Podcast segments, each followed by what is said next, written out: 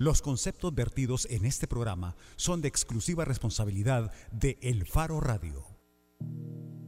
¿Qué tal? Bienvenidos al Faro Radio. Hoy es jueves 17 de noviembre de 2016. Soy Karen Fernández, estoy con Nelson Rauda y le damos la bienvenida a Ricardo Vaquerano. Hola, gracias Karen. Hola Nelson. ¿Y por qué a Nelson no le das la bienvenida solamente? Porque él estuvo aquí y por si alguien te había extrañado a vos, que pueda notar desde el principio del programa que has vuelto. Bueno, qué amable. ¿Y a Oscar Luna no lo extrañas? Claro que sí. ¿Oscar qué? Luna. ¿Quién es Oscar Suena un Luna? ¿Te suena? Vaya. Hola, Karen. Hola, Ricardo. Hola, ¿qué tal? Bueno, recuerden que ustedes pueden participar en el programa, pueden hacerlo a través de redes sociales o pueden llamarnos al número de cabina. Si nos llaman a la cabina, el número es 2209-2887. Y si nos escriben a través de redes sociales, pueden hacerlo a través de las cuentas del Faro o a la cuenta del Faro Radio en Twitter. Mira, para iniciar yo nada más quiero aprovechar para conmemorar ayer, 16 de noviembre, se cumplieron 27 años desde el asesinato de los sacerdotes jesuitas en la UCA y dos de sus colaboradoras. Y la deuda de la justicia que sigue pendiente 27 años después. Solamente, solo quería aprovechar para poner ese punto también en la introducción. Sí, no sé si hay noticias buenas. No, ¿verdad? No se me ocurre a mí ninguna buena. De hecho, en, Buenas en- no. en asuntos de violencia de políticas públicas, lo que hemos visto en los últimos días es la unión de las de las fuerzas gubernamentales de Guatemala, Honduras y- Trinacionales. y, El Salvador. Sí que- Policiales, además, ¿no? Fiscales. Sí, que me parece que es bastante bluff eso. Em, han continuado los asesinatos de, de policías también. Lamentablemente. Eh, sí, como cualquier muerte de salvadoreño. Y no parece que el gobierno, entendido el gobierno no solo como el ejecutivo, sino también a nivel legislativo y judicial, esté dando pasos para que esta situación cambie para bien. A mí me preocupa, eh, porque yo eh, estoy viendo varios eh, analistas de esta gente que invitan al programa a opinar. Y ayer venía viendo un- el programa de Neto López, en, el- en la que tenía un panel que básicamente estaba llegando a la conclusión de que eh, estas señales o este reavivamiento del conflicto social salvadoreño es bueno. O sea, que significa que el gobierno está haciendo algo bien en materia de seguridad. Y yo no necesariamente lo veo así, pues yo no veo cómo eh, aumentar el, el- el peligro de la gente que está en la línea de fuego, como son policías, soldados y agentes de seguridad, sea reflejo de que el gobierno esté haciendo algo bueno. El reflejo de que esté haciendo algo, pero de que eso sea algo bueno, no lo sé. Estás Además- incordiando al vicepresidente, porque el vicepresidente la semana pasada, el vicepresidente, vicepresidente Oscar Ortiz, dijo que eh, se están haciendo bien las cosas y que hay buenos resultados. Sí, ese- eso es lo que yo no tengo claro, de que vayamos tan en la línea correcta. Mira, no sé por dónde vamos. Además también yo creo que hay mucha literatura académica, muchísimos estudios a partir de los 90 y hasta acá que prueban de que en el fin de los conflictos sociales las soluciones necesariamente no se logran, es decir, el fin de los conflictos en el interior de los países no se logra necesariamente por aumentar la capacidad coercitiva militar sino que pasa por aumentar la capacidad administrativa en tareas de investigación, fortalecimiento, por ejemplo, de la fiscalía, fortalecimiento del área judicial. Entonces, definitivamente, cuando solo vemos que se invierte en capacidad coercitiva militar, parece que estamos yendo en contra de todo lo que la evidencia empírica sugiere sobre cómo abordar y enfrentar los conflictos internos. Y esto se viene diciendo, se viene mencionando en el caso de Salvador ya desde hace 15, 16 años. El Consejo de Seguridad Pública se lo planteaba a Francisco Flores, al presidente Francisco Flores, y le, le decía, le subrayaba esto, lo que hace falta es inteligencia, inteligencia policial, por ejemplo, para saber cómo combatir y cómo prevenir el delito. O sea, 16 años arrastrando las mismas sugerencias o más, M- seguramente. Más, sí. Bueno, entonces, si ustedes quieren participar del programa o quieren saber más sobre cómo está presentado el presupuesto 2017, que creo que también es otra de las áreas donde no tenemos buenas noticias, pueden participar porque en la portada vamos a estar conversando con economistas del ICEFI y justo ellos vienen a platicarnos un poco de qué es lo que ha presentado el Ejecutivo para el próximo año 2017 y que recordemos ya está en análisis porque debe ser discutido y aprobado por la Asamblea Legislativa. Hacemos una pausa, ya volvemos. El Faro Radio. Hablemos de lo que no se habla. Estamos en punto 105. Si fuiste de la generación que jugó a las maquinitas en Plaza Alegre, tu ADN es joven adulto. Punto 105. Solo éxitos.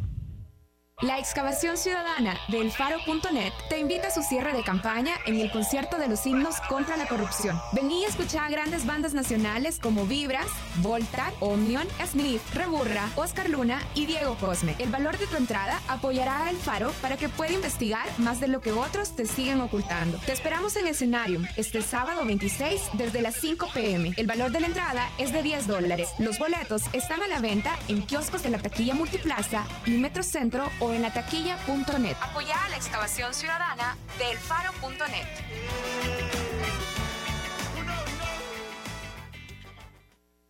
Todos los sábados, agrégale un plus a tu fin de semana y disfruta de los tracks del momento.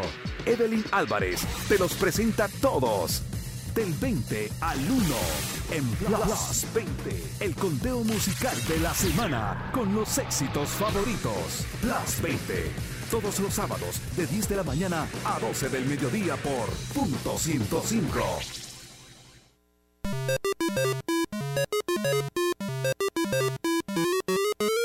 Si jugaste Pac-Man en Atari, tu ADN es joven adulto. Punto 105. Solo éxitos. La portada en el Faro Radio. Estamos de regreso en el Faro Radio. Hoy queremos hablar del presupuesto 2017. Nos preocupa, bueno, a todos debería de preocuparnos particularmente si ese presupuesto de nuevo ha sido presentado con desequilibrio y además sobre cifras que a lo mejor no son las más exactas. Y yo creo sobre todo si en esa planificación o en esa elaboración se logran atender las necesidades más urgentes para el desarrollo de este país.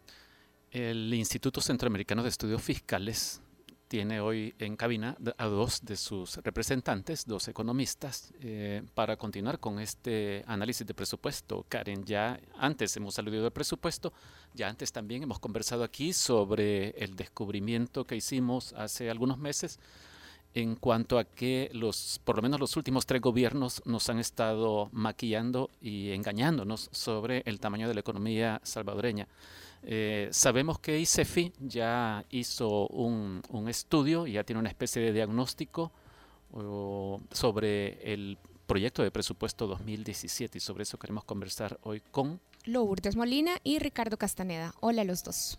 Muy buenas tardes, muchas gracias por la invitación. Un placer estar con ustedes. No, el gusto es para nosotros porque nos gusta eh, también dejar un poco la política partidaria, dejar un poco a los diputados para que hagan sus propias conversaciones y tratar de ir más a la discusión técnica con invitados como ustedes. Bueno, y en este panorama de crisis fiscal, para nadie es nuevo que ya, de hecho, antes de terminar el año, hemos tenido problemas, los salvadoreños, el gobierno, para atender sus compromisos y responsabilidades fiscales. Pero en este panorama de crisis en el que se elabora el proyecto de presupuesto para el próximo año, eh, ¿cuáles dirían ustedes que son las áreas más castigadas? Ya en un evento ayer, ICEFI decía que preocupantemente, una de esas áreas es el área de desarrollo social. ¿Por qué y cómo? Bueno, este presupuesto se elaboró bajo un enfoque de austeridad. Cuando uno analiza el tamaño del presupuesto del gobierno central respecto al total de la economía, observa una caída respecto al año anterior presupuesto vigente para 2016 representa el 18.3% del Producto Interno Bruto y se está planteando para 2017 17.8%. Pero lo que nos llama la atención es que este enfoque de austeridad afectará el gasto social. Cuando uno analiza los, el gasto social del gobierno central caería a niveles únicamente superiores de 2010. Es decir, tendríamos un retroceso en las inversiones de desarrollo rural, de desarrollo social de prácticamente siete años. Y ahí se consideran recortes en el presupuesto de educación, salud, Ministerio de Trabajo, Ministerio de Agricultura. Es decir, que de repente por intentar cuadrar las cifras fiscales estamos poniendo en peligro el bienestar de las personas. Nosotros sí hacemos un llamado de que por intentar cerrar el déficit fiscal vayamos a acrecentar el déficit social de nuestro país. Pero ustedes, eh, Ricardo y Lourdes, han detectado otras áreas de, del quehacer estatal que se podrían tocar para no afectar o para no impactar en el área social. Aunque de inmediato uno piensa en las necesidades en materia de seguridad pública en este país, pero quizás han detectado algo que ustedes digan esta área podría tocarse mucho más. Bueno, sí, definitivamente. Hay todo es perfectible en esta vida. Hay aspectos del gasto público que se podrían mejorar hay rubros muy específicos que son altamente cuestionables y que no deberían estar incluidos en el presupuesto.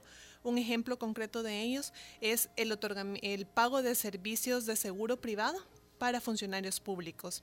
Esto está menoscabando la institucionalidad al fin y al cabo. Esos recursos podrían incluso utilizarse para poder fortalecer los servicios de salud pública, el Instituto Salvadoreño de Seguro Social no hay razón alguna por la cual un funcionario público esté gozando un beneficio con un seguro privado. Yo tengo eh, dos preguntas en, eso. Porque, Sobre esto del seguro. Sí. Eh, uno, eh, usted decía, Ricardo, que se está poniendo en peligro el bienestar de las personas, pero también hemos visto muchas de las recomendaciones, por ejemplo, del FMI, en el sentido de ajustar los, los, subsidios que son parte de este gasto social. Eso es uno, quisiera tener su contrapunto sobre eso. Y dos, sobre el tema de los seguros privados. Muchas veces cuando nosotros le preguntamos a los diputados eh, si reducir este tipo de gastos puede ayudar en alguna medida al tema eh, global de, del hoyo fiscal, nos dicen que no, que son gastos vanos, que con 300 mil dólares no se hace nada.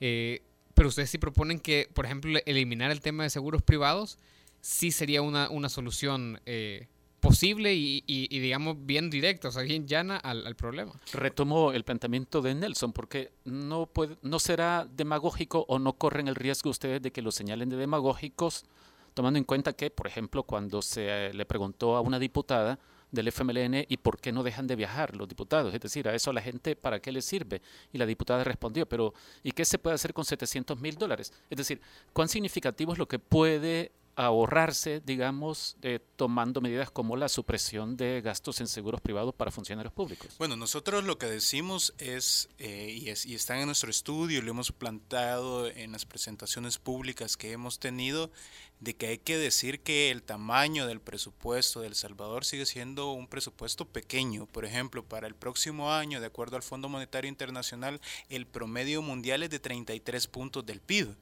Es decir, nuestro estado, si lo comparamos, es un estado bonsai respecto a los países internacionales. Y efectivamente, cuando Lourdes señala de la eliminación de, de, estos seguros privados para funcionarios públicos, es más bien del mensaje que se le da a la ciudadanía.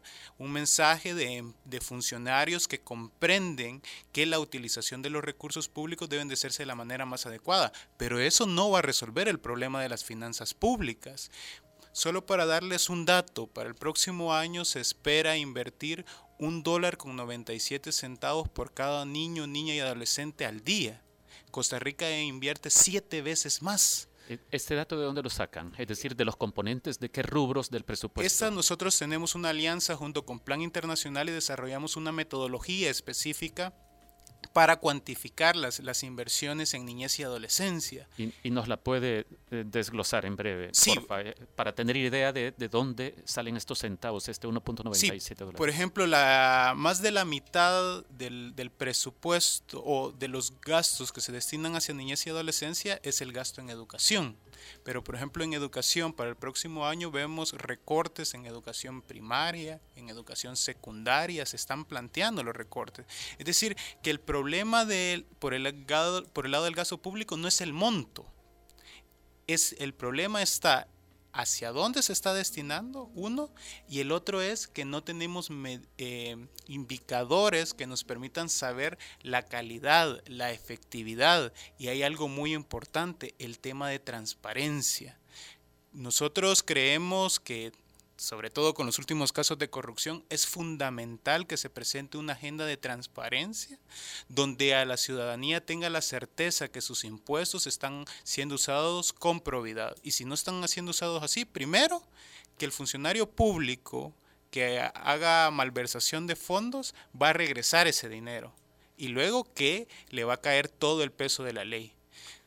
Pero no solo nos quedemos por el lado del gasto, también por el lado de los ingresos tenemos problemas muy serios. Por ejemplo, los niveles de evasión de El Salvador, de acuerdo a las proyecciones de ingresos tributarios para el próximo año, nosotros no vemos ninguna voluntad de parte de la Dirección General de Impuestos Internos de mejorar los niveles de recaudación reduciendo la evasión del IVA. Para el 2015 la evasión del IVA era de 800 millones, es decir, eso bien podría ayudar a duplicar el presupuesto de educación, a duplicar el presupuesto presupuesto de salud o representa cuatro veces el presupuesto de obras públicas. Además, por el lado de los ingresos, nosotros seguimos planteando que tenemos una estructura tributaria regresiva, principalmente por el IVA, pero de acuerdo al marco fiscal de mediano plazo del Ministerio de Hacienda, resulta que el impuesto sobre la renta de las empresas también es regresivo. La tasa efectiva de las empresas de impuestos sobre la renta es 2.5%. Y resulta que el 10% de las empresas con menos ingresos está pagando una tasa más alta, que es 4.5%, mientras que el 10% de las empresas con ingresos más altos solo está pagando ese 2.5%. Solo para volver a ese punto de educación, una de las principales promesas de eh, la persona que está actualmente en la presidencia de El Salvador, Salvador Sánchez Serén, fue la de aumentar el gasto en educación hasta llegar al 6% del PIB de manera progresiva al final de su mandato. El año, en 2015 esa promesa se vio estancada. Eh, un artículo que publicó el Faro eh, dio cuenta de cómo eso se quedó más o menos en el 3.47%, si no me equivoco. ¿De cuánto es la inversión de acuerdo con el PIB en educación en el próximo año? andaría alrededor de 3.5%. Eh, digamos que el, el, presupuesto lo que demuestra es que los discursos son muy bonitos, uno puede sacar un Kleenex por las lágrimas que le pueden sacar, pero el presupuesto realmente muestra las prioridades políticas de un país. El presupuesto refleja el tipo de sociedad que queremos, refleja quiénes son los beneficiarios del gasto público y quiénes tienen que pagar por ellos. Y es evidente que si seguimos bajo esa lógica, de intentar sanear las finanzas públicas a costa de lo que sea, al final quien va a terminar pagando las consecuencias va a ser la población y especialmente la más vulnerable. Por lo que ustedes han visto del, del proyecto de presupuesto 2017, eh, ¿se puede desplazar o transportar una masa de recursos de otras áreas hacia el área social? Uno de los problemas del presupuesto de El Salvador son los altos niveles de rigidez prácticamente por cada dólar que entra. ¿Qué es la rigidez en el presupuesto? Por cada dólar que entra al, presupuesto, ya 80 centavos están preasignados. Por ejemplo, lo que por ley le toca a la Corte Suprema de Justicia, lo que se tiene que pagar por salarios, lo que se tiene que pagar por intereses de la deuda, lo que se le transfiere a las alcaldías. Es decir, que el margen de maniobra que se tiene es muy pequeño. Y entonces, dentro de esta discusión que se está dando de acuerdo fiscal, también se debe de poner sobre la mesa el tema de las rigideces. Por ejemplo, cuando uno analiza cuáles son las instituciones que sí van a tener un incremento para el próximo año, está la Corte Suprema de Justicia. La Corte Suprema de Justicia pareciera que mientras hay muchas instituciones que están viviendo en austeridad, ellos tienen otra lógica diferente. y Eso debe de discutirse. Siempre y cuando los ingresos corrientes del Estado aumenten. Si no aumentan, no. Sí, sí, claro Pero este año los ingresos corrientes se plantean que pero, van a pero, pero de- dentro del margen de maniobra que permite De ese esta rigidez, 20% que nos decían. exacto, hay posibilidades, según ustedes, de hacer traslados importantes de recursos para fortalecer el área social. Es muy difícil con este presupuesto poder incrementar el gasto social. El proyecto de presupuesto es un proyecto de presupuesto de supervivencia. Seguimos teniendo presupuestos que apenas si nos alcanzan para lo que tenemos.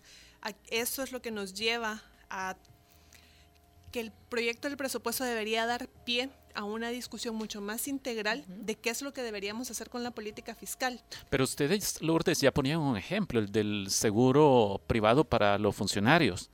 Eh, es decir, si se empieza o si se empezara a atacar este tipo de, de disposiciones, ¿cuánto se podría recoger para A ver, fortalecer? en el gasto tenemos que tener mucho cuidado porque tenemos que hablar de eficiencia, tenemos que hablar de efectividad y tenemos que hablar de suficiencia. Sí, definitivamente los rubros, hay rubros que podemos suprimir, que podemos cuestionar, pero son rubros que al fin y al cabo, dado el tamaño de nuestro presupuesto, no van a ser cambios significativos. Sí. Es por eso que tenemos que empezar a dirigirnos, miren, ¿qué país es el que queremos? ¿El gasto que estamos teniendo, el presupuesto que estamos teniendo da la talla para ese país que queremos? ¿O el presupuesto actual simplemente nos puede servir para lo que ya tenemos y mejorarlo un poquito más? ¿O puede llevar a cambios más estructurales?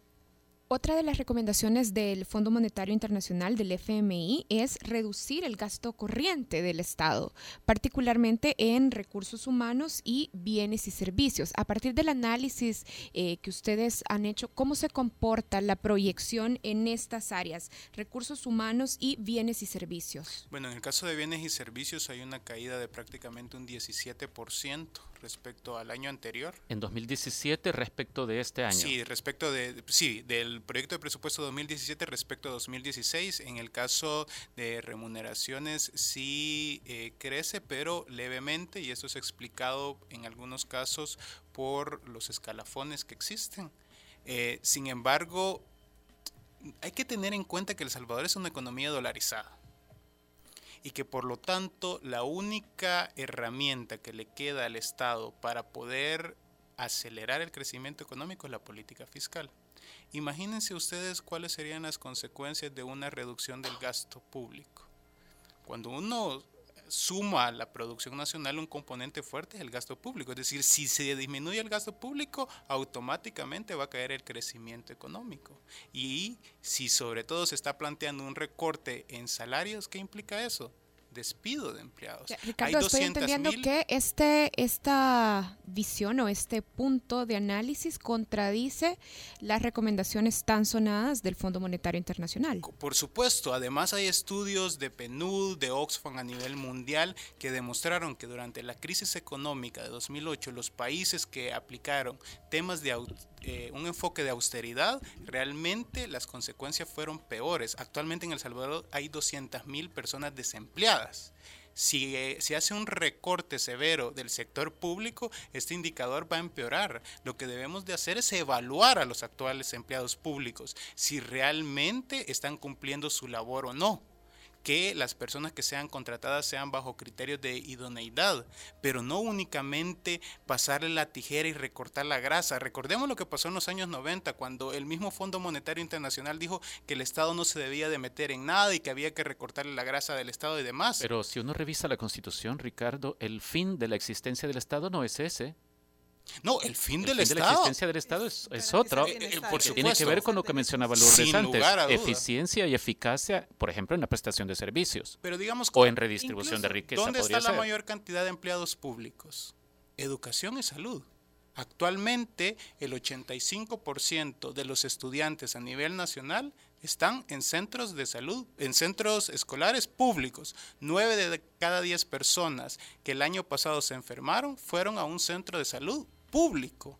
Es decir, ¿a quiénes vamos a, a despedir? Y estos 35 mil empleados de los que el FMI ha hablado, que se sumaron en los últimos años de gobierno, ¿a qué áreas llegaron entonces? Hay muchos que llegaron a educación. Sí. Recordemos eh, lo- todo este programa que había de Educo, Y entonces, al, al momento de que se pasaron, eh, sí se con servicios profesionales y entraron como de Estado. Exactamente, exactamente. Yo tengo a la mano un, un, un informe del, eh, del FMI precisamente que habla del gasto en salarios gubernamentales, análisis y desafíos, se llama que fue emitido en febrero de este año.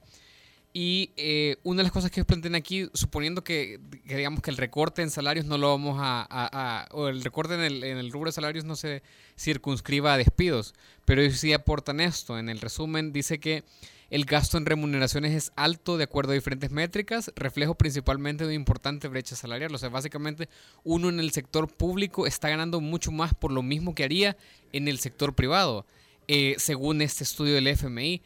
Y cuando uno ve diferentes métricas, por ejemplo, ve cómo el presidente de CEPA gana muchísimo más que in- incluso el mismo presidente de la República. Entonces, no debería ser esto algo que debemos de pensar, no en despedir gente, pero en controlar, en contener y en reducir los salarios de los empleados públicos. Mire, definitivamente hay cosas que revisar. En el gasto hay cosas que mejorar. Hablábamos de los seguros, eso de las escalas de salarios, incluso dentro de las instituciones. No es lógico que un presidente de una institución gane más que el presidente de la República. Aquí es como, al final quien sobre quien recae toda la responsabilidad del Ejecutivo. Tenemos que modificar eso, hay que hacerlo definitivamente, tenemos que cambiar la ley de servicio civil, por ejemplo. Pero a ver, solo para precisar, o sea, no significa esto que entonces el presidente de la República debe ganar más, No, sino no, que es... no, no, No, no, por para nada. Ajá. Es ajustar a la Ajusta. realidad de las finanzas públicas Sí, de sí. nuestro Hay que país. hacer también una revisión de los sobresueldos, por ejemplo. Exactamente. Un tema que además es- ha sido Teniendo el cuidado siempre de lo que ya hablábamos con Ricardo anteriormente, de que eso sí, en términos totales, eso no va a representar una modificación totalmente estructural para- sí. de, eh, de la política fiscal y de que eso no va a permitir entonces financiar que un- todos los 800 mil niños que tenemos fuera de la escuela los vamos a poder educar. Hay que tener cuidado en eso. Pero sí es un mecanismo de legitimar la política fiscal ante la ciudadanía, porque obviamente eso afecta la moral tributaria. Si yo veo de que el presidente de una institución está ganando 10 mil dólares, está yendo de viajes, estamos dando sobresueldos, difícilmente voy a querer pagar mis impuestos. Y eso es muy fácil caer en, en- en- esa idea. Aquí lo que hay que hacer es revisar eso, porque hay absolutamente razón, pero también no olvidarnos de revalor- revalorizar lo público. Ya decía Ricardo, todos los servicios de educación, los servicios de salud, al final eso no es un despilfarro. Yo no considero que invertir en los estudiantes de los centros educativos públicos sea un despilfarro. Yo con eso, con gusto, puedo pagar mis impuestos, pero ahí entra la parte de la transparencia, que los funcionarios públicos, recuerden que son funcionarios públicos, llegaron para servir a la ciudadanía y no para servirse.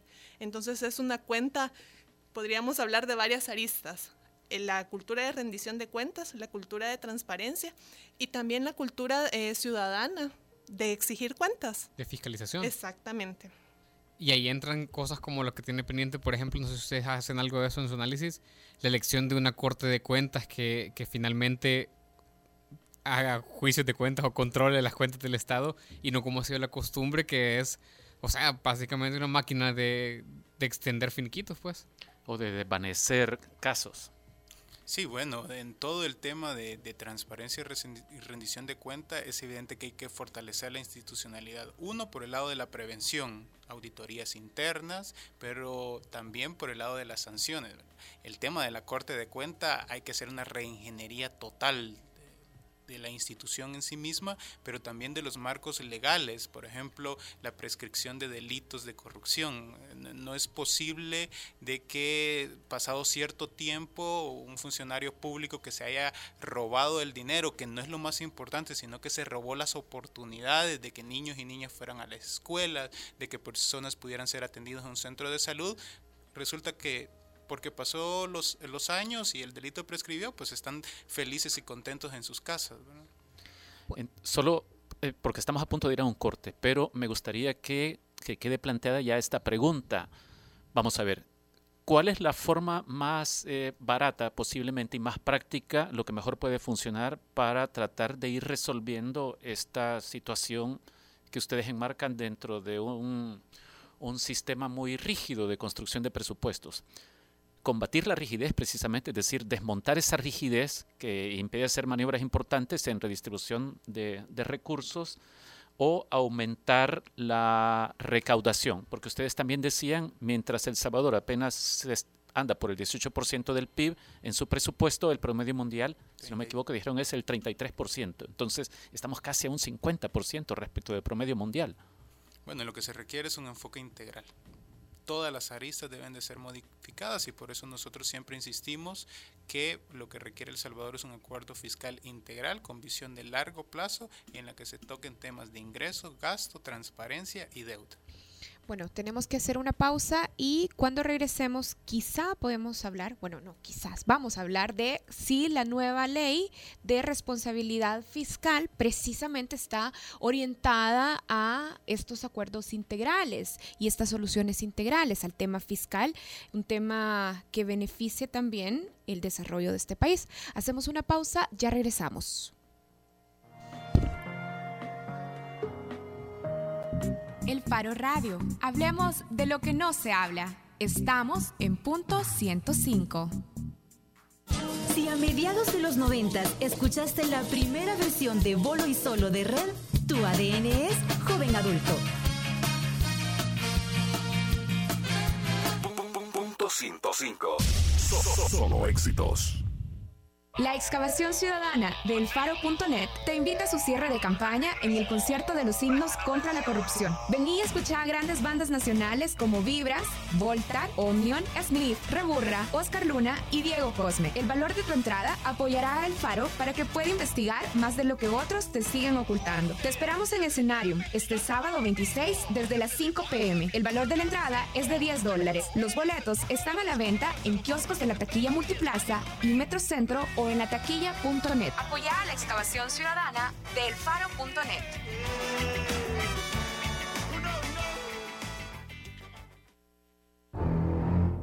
Si por culpa de la película Tiburón tienes miedo a bañarte en el mar,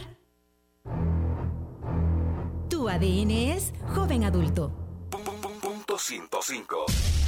Solo éxitos. Bajo la lupa en el Faro Radio. Estamos de regreso en el Faro Radio. Hoy estamos conversando con los economistas Ricardo Castaneda y Lourdes Molina del ICEFI en el primer bloque del programa estábamos analizando el proyecto de presupuesto 2017 que hay que recordar ya fue presentado por el Ejecutivo y debe ser discutido y aprobado por la Asamblea Legislativa. Salieron cosas muy interesantes en este primer bloque. Una que a mí me llamó mucho la atención es lo que nos contaba Ricardo, el detalle de que mientras en el caso de El Salvador el presupuesto o los presupuestos de estos días eh, rondan el 18% del PIB, el promedio mundial es del 33%. Es evidente que estamos muy, muy atrás en recaudación. Pero también mencionaron nuestros invitados otra cosa importante, que al final, en, en, el área de la tributación, las empresas con más ingresos terminan pagando menos impuesto sobre sus rentas que empresas más pequeñas. Me gustaría, antes de pasar a lo que había anunciado Karen, el análisis de la ley de responsabilidad fiscal, eh, me gustaría que nos desglosaran un poco más esto, que nos eh, ayuden a, digerir esta información, lo de las empresas. Es decir, porque hay entonces una curva eh, de regresividad. Exactamente. Cuando nosotros, si organizamos las empresas por deciles, es decir, de los vamos las organizamos del 10% que tiene menos rentas al 10% que tiene más rentas, nosotros vemos que las empresas con el 10% más, más pequeño, con ingresos más pequeños, pagan una tasa efectiva de 4.5%. 4.5% de sus sobre... rentas. Ah, y estas, estas empresas serían empresas familiares, por ejemplo. Quizás en su mayoría más familiares, micros, algunas medianas empresas. Va Comerciantes individuales. Pues, exactamente. Luego, cuando vamos subiendo, en avanzando de 10% en 10% hasta las empresas que ganan más, el último 10%, las empresas que reciben más ingresos, que tienen más rentas, su tasa efectiva de impuestos sobre la renta es únicamente del 2.5%. ¿Y esto cómo es posible? Eso es eh, gracias, eh, debido a todas las em, estructuras de incentivos que hay en el país. Entonces, estas empresas ya más grandes pueden aplicar esos tipos de incentivos y así empezar a reducir. ¿Qué incentivos, por ejemplo, en el caso de los exportadores, por ejemplo, que reciben eh, una devolución, este tipo de de medidas son las que les van permitiendo al final tributar menos. Pero además también eh, tiene que ver mucho con todos los temas de ingeniería fiscal que le llaman, ¿no? Que es como en las contabilidades eh, realmente hay falsedad material porque inflan sus costos y entonces esos costos hacen que pareciera que sus ganancias eh, son muy altas.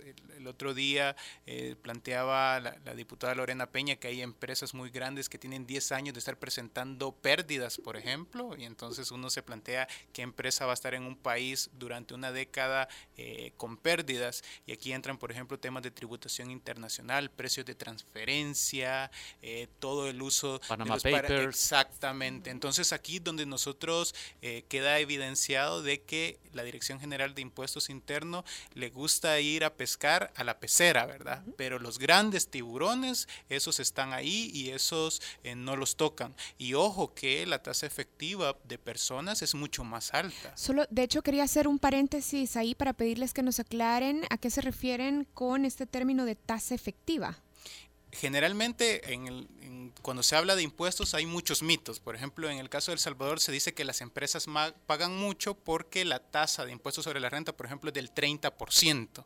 Pero resulta que usted no paga el 30% porque usted, de acuerdo a las leyes del país, usted puede irse deduciendo todos los costos. Entonces, cuando usted hace la tasa o la cantidad de impuestos que realmente paga el fisco respecto a sus ingresos, a eso se le denomina tasa efectiva y es que es tan pequeña para las empresas. Ricardo Lourdes, yo cuando los escucho hablar de, que la Dirección General de Impuestos Internos solo le gusta ir a pescar a la pecera, que deja fuera los peces gordos que, y, que hablan de este tema de los incentivos fiscales para empresas, pues yo solo me imagino que en la NEP deben de estarse poniendo muy nerviosos al escuchar este tipo de propuestas, pues eh, porque siempre el argumento de cuando se va a hablar de un nuevo impuesto o de una reforma integral de, impuestos, el argumento es que se va a desacelerar la inversión, que se va a afectar el clima de negocio y todas esas palabras que los economistas o, o esa gente le gusta decirnos como para, para asustar, digamos. ¿Cómo responden ustedes a eso? Bueno, miren, a nivel mundial hay muchas encuestas que ven cuáles son los factores que determinan la decisión de invertir o no de un empresario en los países. En nuestro país es muy común, como ya lo decías tú, que sean los impuestos, ¿no? A nivel mundial, los impuestos están, están como en, el factor número 11 que afecta a las empresas. Eh, las empresas les importa más, por ejemplo, que haya un clima de seguridad o, por ejemplo, que haya mano de obra calificada, cosa que en El Salvador, si tenemos 800 mil niños fuera de la escuela, difícilmente les podemos ofrecer. También eh, se buscan acceso a mercados. Tenemos 2.6 millones de personas en pobreza. ¿Qué mercado les estamos ofreciendo? Entonces, ahí hay que tener cuidado y cuestionar este argumento. Y también hacer, con, hacer conciencia con los empresarios. Miren, no hay mejor responsabilidad eh, social empresarial que pagar los impuestos. ¿Por qué no nos ilustra esto que está diciendo eh, con el caso de Centroamérica, Lourdes? ¿Cómo es la tasa efectiva de, de tributación en en Centroamérica, en los países de Centroamérica. ¿Cómo está El Salvador respecto de la región? De hecho, las tasas efectivas no se conocen. Si este fue un dato que recién la Dirección General de Impuestos Internos calculó solo para el 2015, porque no las administraciones tributarias no están acostumbradas a hacer este tipo de medidas. Cuando nosotros hablamos de transparencia, generalmente nos quedamos únicamente por el lado del gasto, pero transparencia también es por el lado de los ingresos, que se le diga a la ciudadanía quiénes son los que pagan los impuestos, cuánto pagan y quiénes se les permite no pagar impuestos. Y respecto a tu pregunta, yo le diría a la NEP que estén tranquilos si ellos eh, realmente no utilizan este tipo de mecanismo. Yo creo que un empresario responsable que paga buenos salarios, que paga sus impuestos, cuando se enfrenta a un empresario que utiliza la evasión, la, la ilusión fiscal, realmente tiene desventajas competitivas porque están compitiendo en un mercado aprovechándose de todo este tipo de vacíos. Eh, recuerdo el caso de Brasil en el primer gobierno de, Lula, que se convirtió de repente en el país que per cápita obtenía mayor eh, inversión extranjera. Sin embargo, Brasil tenía las más altas tasas de recaudación tributaria en el continente o en Latinoamérica. Sí, es decir, como que no necesariamente es así, de que a más impuestos, menos, eh, inversión. No, porque lo que digamos que garantiza que cuando se recauda más impuestos no vaya a afectar la inversión es que esos impuestos se devuelvan en bienes y servicios públicos de calidad, en temas de infraestructura, por ejemplo, porque el gasto público tiene un, un determinante y es el multiplicador, es decir, por cada centavo por cada dólar que se coloca en el gasto público, si es para infraestructura especialmente, tiene un efecto en la economía de aumentar el crecimiento económico. Por eso es tan importante que cuando se habla de, enfoque de austeridad se tomen en cuenta estos elementos. Yo solo, cuando escucho, digamos, su propuesta, o sea, me, lleva inevitablemente a pensar que están haciendo una contrapropuesta, una, una propuesta muy alternativa a todas las recomendaciones que nos está haciendo gente como el FMI o incluso el mismo discurso del gobierno. Eh, la pregunta que les haría es, entonces, ¿por dónde empezar? O sea, por, porque eh, es, claro que necesitamos una reforma integral y eso todo el mundo coincide, pero ¿por dónde se puede empezar y en qué pasos concretos deberían de ir los políticos para alcanzar una solución que sea más sostenible de acuerdo con los términos que ustedes han planteado? Miren, primero quizás y lo más importante sería preguntarnos y respondernos qué El Salvador es el que queremos dependiendo de eso es que tenemos que empezar a tomar decisiones. Pero con eso, Lourdes, perdón, van a convocar a otro consejo. es decir, y aquí en este país todos los eh, años se forma un nuevo consejo para cualquier materia. Que acá necesitamos no solo dejarlo en manos del gobierno, no solo en manos de la en manos de la oposición eso no tiene que ser un acuerdo cerrado y no tienen que ser solo ellos los involucrados. Al final se necesita una participación de diversos sectores porque al final la legitimidad de un acuerdo, el apoyo y el compromiso hacia un acuerdo va a depender de qué tan consensuado y participativo haya sido. Y aquí es un compromiso, creo que todos podemos reconocer que tenemos muchos desafíos, creo que nadie estaría en desacuerdo si decimos que de aquí a 2030, a 2040 queremos tener a todos nuestros niños y niñas dentro de la escuela, que queremos garantizarle el derecho a la salud a las personas, que queremos mejorar nuestras coberturas de seguridad social. Creo que es un ejercicio que nos toca hacer como ciudadanía no es una responsabilidad de los partidos políticos, sino que es una es un ejercicio que, tiene, que tenemos que hacer en consenso. Es muy difícil, aquí nos vamos hablando de partidos de fútbol, para que yo voy en contra tuya y vos en contra mía y quien gane que sea el mejor. Aquí al final se trata de construir. Creo que es un ejercicio que tanto la clase política debería hacer, pero también la ciudadanía. Es que ese es mi punto. Es decir, si no está clara la situación del país, si no es claro el diagnóstico del país, qué problemas esenciales tiene este país, de pobreza, de desigualdad, de poco acceso a, salud de calidad o a educación, de violencia, es decir, no está claro. No, yo creo que sí está claro el diagnóstico. El problema es que no son esos puntos los que están en la mesa. Ahorita pareciera que estamos en una época en lo que más importante son el derecho de las variables, que el déficit no crezca, que la deuda se mantenga, pero lo más importante al final de cuentas es resolver los problemas de la población. Por eso nosotros planteamos la necesidad de un acuerdo fiscal integral, que sea progresivo, donde por el lado de los ingresos quien tiene más deberá de pagar más. Y cuando existan muchos mitos, información técnica técnica, información técnica para que permita desmitificar esas cosas y a partir de ahí tomar decisiones. Por ejemplo, yo he escuchado estos días a muchos analistas donde ya le están diciendo a la gente, bueno, el ajuste va a ser doloroso y la población prácticamente se debe de resignar. Pues no. Realmente existen opciones para hacer las cosas bien, para poner por delante a las personas que las cifras, para poder tener un país que realmente le apueste a la democracia y al desarrollo. Cuando Lourdes decía que parte de lograr este acuerdo integral, pensando en El Salvador que queremos, es importante que participen eh, diferentes sectores, no puedo dejar de pensar en la ley de responsabilidad fiscal y en las negociaciones que se siguen haciendo solo entre élites políticas, gobierno y oposición fundamentalmente, y las decisiones que se aprueban al final por mayoría en la Asamblea Legislativa. Ahora, la semana pasada se aprobó de hecho así, con más de 75 votos en la Asamblea Legislativa la ley de responsabilidad fiscal. ¿Ustedes consideran que la ley de responsabilidad fiscal que plantea, por ejemplo, reducir el déficit fiscal, estabilizar el gasto corriente y aumentar la recaudación, incluye algunas de estas soluciones integrales, como por ejemplo revisar escalas salariales, eh, quitar gastos como el seguro de los funcionarios públicos.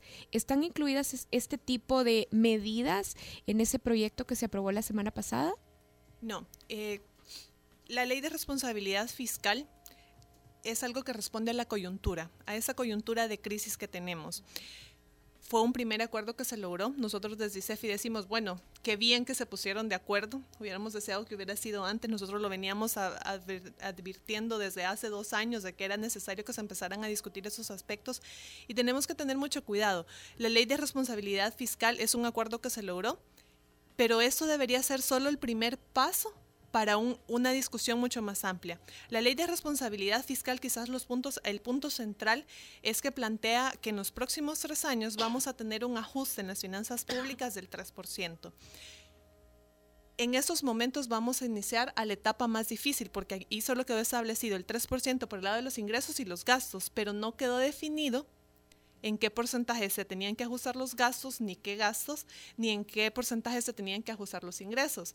Y aquí es como cuando damos doble clic. Cuando hablamos de ingresos, ok, vamos a ajustar los ingresos y hay que subir carga tributaria. Hay muchas formas de... Hay que subirlos en un 3%. Eso está por definirse, podría ser solo ingresos, podría ser gastos, podría ser una combinación. Hay una, hay una meta por llevar la carga tributaria que no debería ser eh, menor del 17% eh, a partir del tercer año. Eso implica, puede implicar varias cosas. Creación de nuevos impuestos, revisión de los actuales, eh, podría ser también, esperemos, la lucha contra la evasión y la ilusión, la revisión de los privilegios fiscales. Hay muchas formas y por eso les digo que lo más difícil es lo que empieza ahorita, porque se va a definir cómo se va a realizar ese ajuste. Ahorita solo sabemos que vamos a hacer un ajuste. Ya, es un acuerdo que no prevé mecanismos. Ahorita no se han definido los mecanismos, entonces en esta fase debería ser un proceso más abierto, más participativo. Y lo que decía Ricardo, quizás el espíritu de la ley de responsabilidad fiscal al final es mantener la estabilidad de las variables. Hay un artículo, después de que hablan de todas las metas que se establecen, dice que los límites de la deuda y el balance primario van a ser las reglas principales de esa ley. O sea, que eso va a tener prioridad. En la ley se menciona el gasto social, pero le ponen límite y metas a todo, excepto al gasto social. Entonces eso nos habla de las prioridades. Al final sigue siendo más importante que las cifras se vean bien y que vengan las instituciones financieras y nos feliciten, pero no importa si es necesidades de la. Exactamente. Bueno, queremos agradecerles por habernos acompañado. Eh, creo que no nos quedamos contentos luego de esta conversación, sobre todo porque el panorama creo que pinta muchos años más en subdesarrollo y sobre todo afectando, como ustedes lo decían, a las poblaciones más pobres y que siempre eh, han estado abandonadas en términos de educación, salud, seguridad y bueno, tantas deudas más que vamos acumulando. A diferencia de Karen, yo sí estoy contento con las respuestas que nos dieron Lourdes y Ricardo. Está llevando la contraria solo por llevarme la contraria, Ricardo. No, muchas gracias por esas explicaciones que nos dieron. Creo que echaron luz sobre este. Ya, pero este el panorama. del futuro no te alegra. No, no, no, creo que no hay muchas Ay, razones en eso para estarás de estar acuerdo. optimistas. Pero es Sí. un llamado a la acción. Yo creo que es un llamado a la ciudadanía, que si no está pendiente va a resultar pagando la fiesta quien ni ha sido invitado, sin porque nunca se dieron cuenta que realmente la fiesta tuvo que haber sido de ellos. Bueno, muchísimas gracias a los dos por habernos acompañado. Hoy hemos platicado con los economistas Ricardo Castaneda y Lourdes Molina del Instituto Centroamericano de Estudios Fiscales y CEFI. Ya volvemos en el Faro Radio. El Faro Radio. Hablemos de lo que no se habla. Estamos en punto 105. Si viste la primera generación de la serie Beverly Hills 90-210, tu ADN es joven adulto. Punto 105. So- so- Solo éxitos.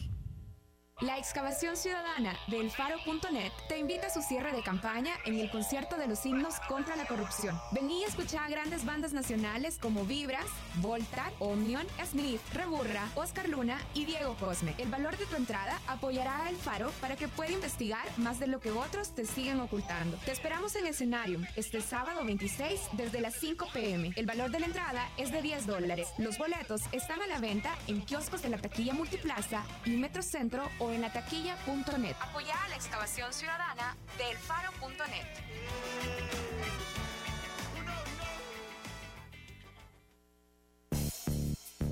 Al cierre es noticias, reportes de tráfico, entrevistas, música, salud, tecnología y más. Al cierre, tu revista informativa de la tarde.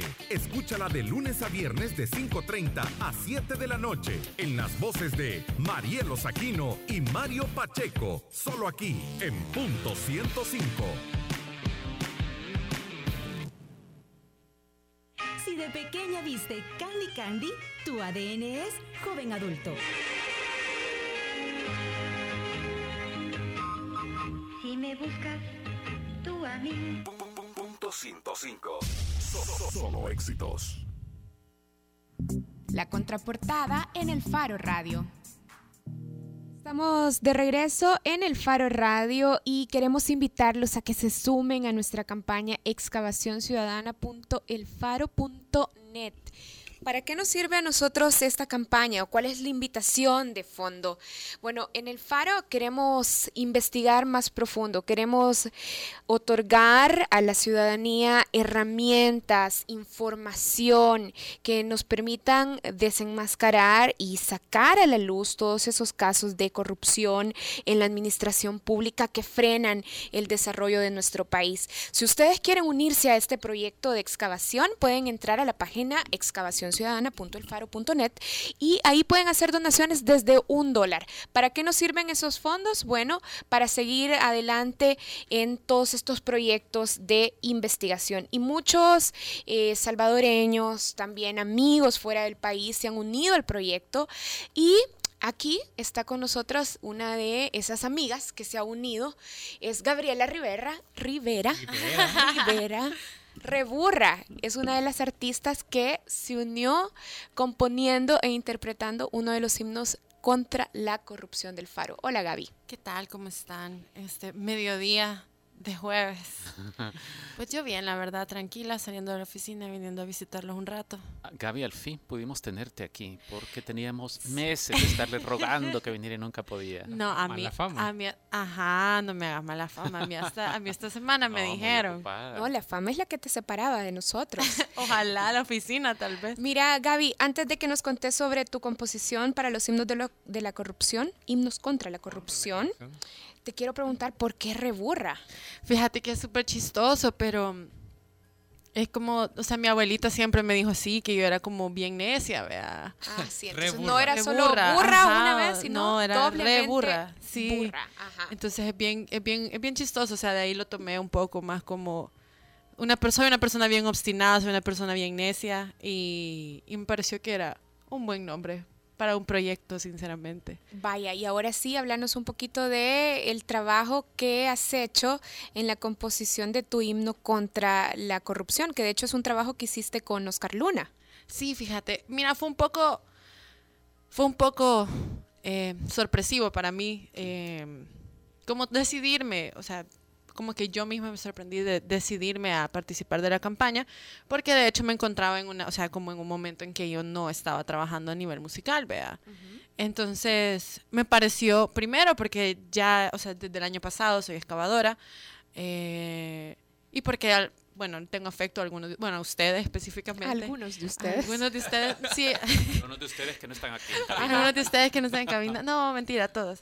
Pero mm, me pareció interesante como hacer un, un pequeño experimento de qué podría pasar si me unía a una campaña como esta, que me parece muy interesante musicalizarla. ¿Por qué te hiciste excavadora ciudadana? Sinceramente... Sí, eh, sinceramente. Así porque, por- o sea, porque yo sí los leo, ¿me entendés? Entonces, entonces, a mí sí me parece muy interesante muchos de los temas que tocan y algunos de los enfoques que tienen sobre estos temas, vea. ¿Cuál es el sentido que vos le ves al servicio informativo, digamos, que da el Faro y que es el que nos ha movido a pedirle respaldo a quien, a nuestro público, a la gente, a la comunidad? Mira, realmente yo siento que es, es una manera como de, de mantener, ay, ¿cómo explicarlo? O sea, a mí lo que me gusta es que el faro ayuda a despolarizar muchas de las opiniones que, que salen con respecto a muchas de las situaciones nacionales, ¿me entiendes? Entonces, te ayuda a no solo verlo como te lo dice un, un- una línea específica de medios u otra línea específica de medios, que casi siempre son como las mismas. Entonces, te ayuda también a verlo con otros ojos. Pues yo siempre he pensado eso del faro.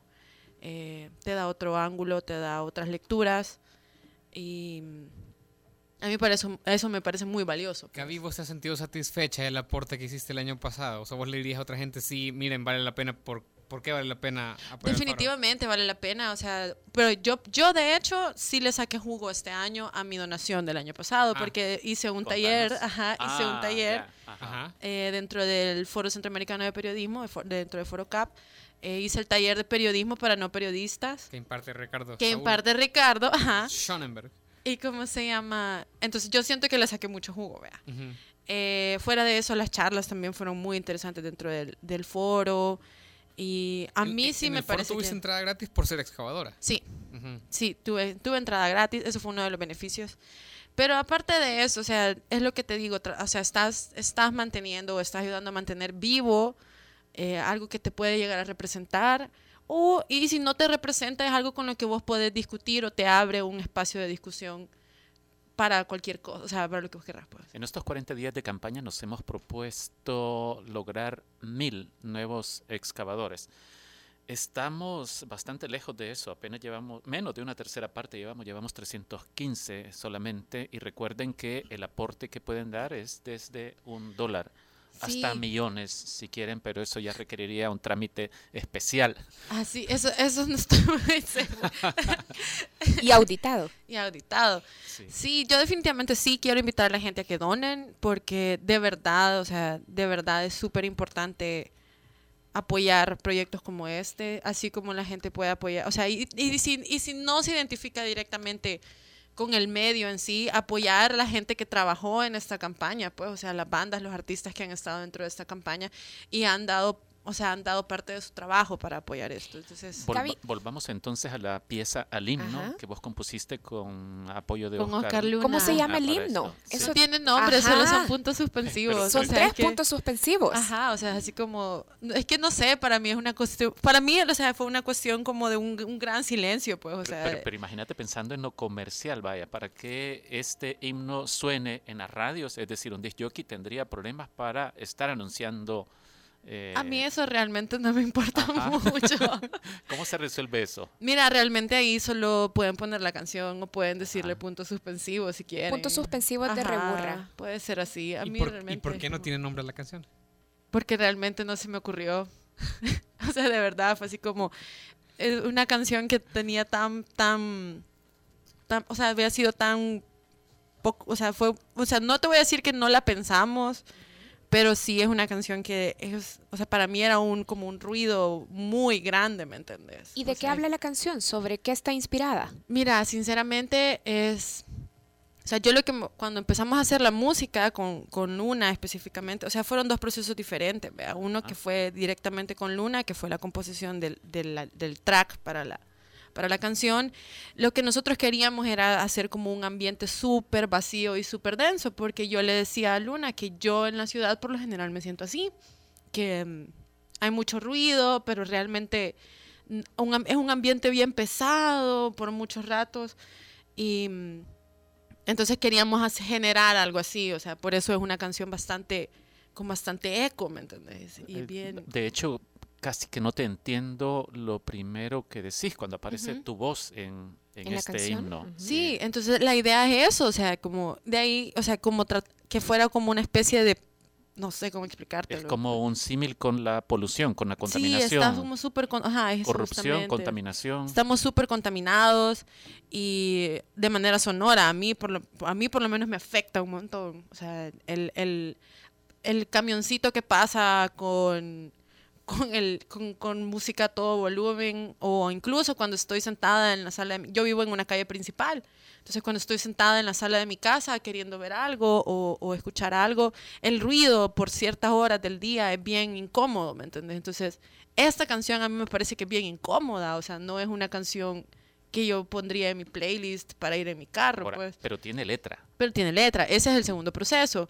Eh, ese sí fue un, o sea, fue, fue un ejercicio que quise hacer yo sola, porque no, o sea, Bien he- hecho, bien hecho. Sin sí he Luna. trabajado la letra sin Oscar Luna, Porque, real, o sea, ya he o sea, en el proyecto pasado sí, o sea, sí trabajé, o sea, sí tuve como la oportunidad de ser parte de la composición de las letras, Sí. etcétera, etcétera, pero no, nunca fue un ejercicio que hice yo sola. Ajá. Y de hecho fue bien difícil para mí hacer esta canción porque no lo había hecho antes. No había escrito una letra para una canción en específico antes. Entonces era como, ¿cómo lo hago? ¿Qué quiero decir? ¿Qué pienso? ¿Qué pienso yo sobre la corrupción? O sea, empezar como a cuestionarte, pero al mismo tiempo no es como que te vas a sentar a escribir una nota para, para o sea, cualquier cosa. ¿me ¿Y qué pensás vos sobre la corrupción? Mira, para mí, o sea, cuando yo empecé a escribir la canción, yo me quedé pensando cuántas personas, o sea, porque hablando con varios amigos y cosas así, era como, eh, ya varias veces he escuchado que gente dice como que quieren ser diputados, ¿me entendés? O quieren ser, quieren Ajá. ser funcionarios, quieren estar ahí, ¿me entendés? Entonces, me quedé pensando como, ¿qué, qué, o sea, cómo sería este sentimiento? Porque yo no lo siento, pues. Entonces, la canción es un poco eso, o sea, es, o sea, como esta persona o este ser que quiere estar ahí, quiere estar en la foto, quiere verse bien, quiere sonreír, eh, quiere poder tener la capacidad de hacer lo que quiera, porque según ellos está licenciado, ¿me entendés? O sea, es como, si estás en ese nivel, vos puedes ser una persona corrupta, y si estás en este nivel, no, ¿me entendés? Entonces, para mí fue un poco pensar en eso, porque para mí en ningún nivel es aceptado, pues. Pero eh, eso es la canción, entonces en el fondo están estas personas que quieren estar ahí, pero están acá y realmente solo están esperando que, que básicamente nos maten de, de depresión o lo que sea en esta ciudad tan triste. ¿verdad? El año está terminando, Gaby. ¿Quién diría vos eh, que es el corrupto del año en El Salvador? Uy, el corrupto del año en El Salvador, qué difícil. Ay, no sé. Pero es que no, no estoy muy segura todavía. Tendría Ah, que hacer un review de personajes de este año. Es una difícil decisión. Ajá. Es que hay tantas opciones. Sí. Es que sí, es que, ajá, pienso en uno, pero me da un poco de, me da, me da como pena decirlo, Vaya. porque es como, Más adelante te vamos a invitar a que nos contes cuál fue tu conclusión. sí, Pero no, no pero sí es uno, sí es uno, sí, sí, sí, sí hay uno en específico que fue como el corrupto, bueno, no, hay dos, hay dos. ¿Y nos vas a decir quién es? Sí, o- ya, ya lo pensé bien si lo voy a decir. O sea, porque yo de hecho me quedé preguntando como si usted se está preguntando por qué Donald Trump ganó la presidencia de los Estados Unidos, pregúntese cómo Guillermo Gallegos llegó a la presidencia de la Asamblea Legislativa. Ya. Eso fue, esa fue mi conclusión Ah, y eh, ok. para mí por ahí va la cosa, pero Ajá.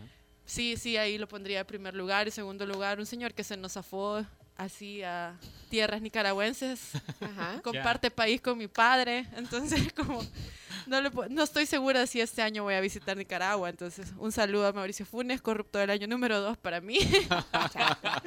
Así que eso. Mira, pues. es la segunda invitada esta semana que le manda saludos a Mauricio Funes en el Sí. Yo espero que me mande un tweet de regreso y que diga que Es soy que la- un ser es nefasto. que el, el magistrado también, Ah, Rodolfo sí, es González, cierto, dijo, cierto. Un, un, un funcionario investigado por probidad Y asilado en otro- Nicaragua, en otro país ajá. no nos va a decir a nosotros a quién ¿A vamos quién a investigar por corrupción? Así Ajá. que un Sí. saludo también por ahí. Hey Gaby, ¿qué vas a hacer el sábado 26 de noviembre a partir de las 5 de la tarde? El sábado 26 de noviembre no voy a estar ni con Guillermo Gallegos ni con Mauricio Funes, pero sí voy a estar con todos ustedes. Eh, voy a estar en el- la fiesta de cierre de la campaña, Ajá.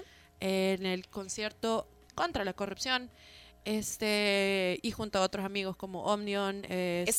Sniff, Vibras, eh, Pandaza también, eh, Voltar, eh, DJ Cosme y sub- creo que me habían mencionado que había un par de invitados especiales, pero a ver qué pasa ese día.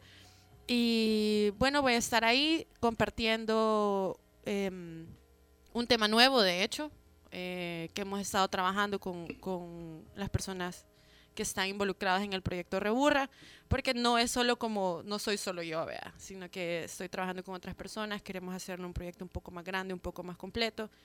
Así que ese sábado vamos a estar ahí compartiendo con todos ustedes. La entrada es de 10 10 dólares, dólares. y es una básicamente una donación a esta campaña. Entonces compartirás no solo esta tu pieza innombrable, sino Mi pieza otro innombrable, material. sino una canción nueva del Ah, proyecto. qué Sí, chivo. vamos a Bueno, estar estrenando Si ahí. quieren Ya entradas, Gaby lo adelantaba, pero si ustedes quieren entradas, nosotros tenemos dos entradas dobles para regalarles a través de la cuenta de Twitter de El Faro Radio.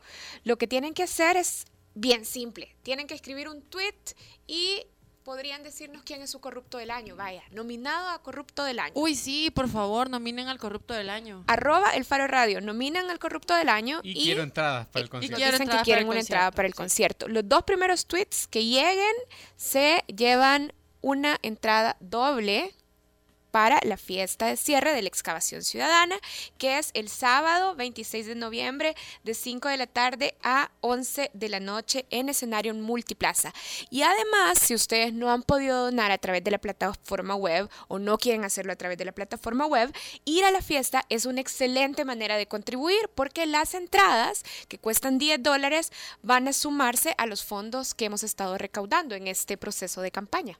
Aporten, por favor. El periodismo independiente lo necesita. El periodismo del. Faro lo necesita. Un periodismo que no responde ni a intereses que no sean los de la ciudadanía y que no calla aquello que la ciudadanía debe conocer. Así es que lleguen al cierre del evento, donen desde excavacionciudadana.elfaro.net y se vale hacer las dos, donar en la página y a además llegar a la fiesta. por Obvio, supuesto. Obvio, sí. Así es que nos vemos el sábado 26 de noviembre en escenario multiplaza. ¿Y con qué vamos a cerrar, Karin? Nos vamos a ir con tres puntos suspensivos No, pues, la canción innombrable. sí. o la canción innombrable ajá, de Reburra, Gabriela. Rivera. Muchas gracias, Gaby. Nos vemos. Gracias a todos. Gracias por la invitación. Adiós y escuchen el programa en SoundCloud. Ya en unas horas va a estar subido en la página del Faro Radio. Hasta el martes.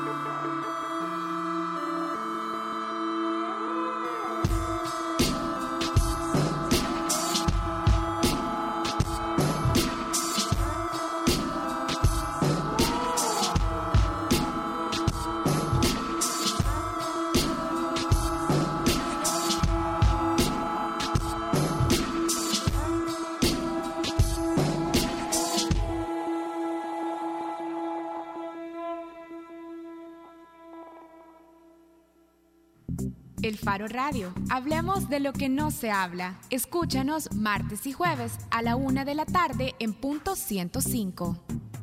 Los conceptos vertidos en este programa fueron de exclusiva responsabilidad de El Faro Radio.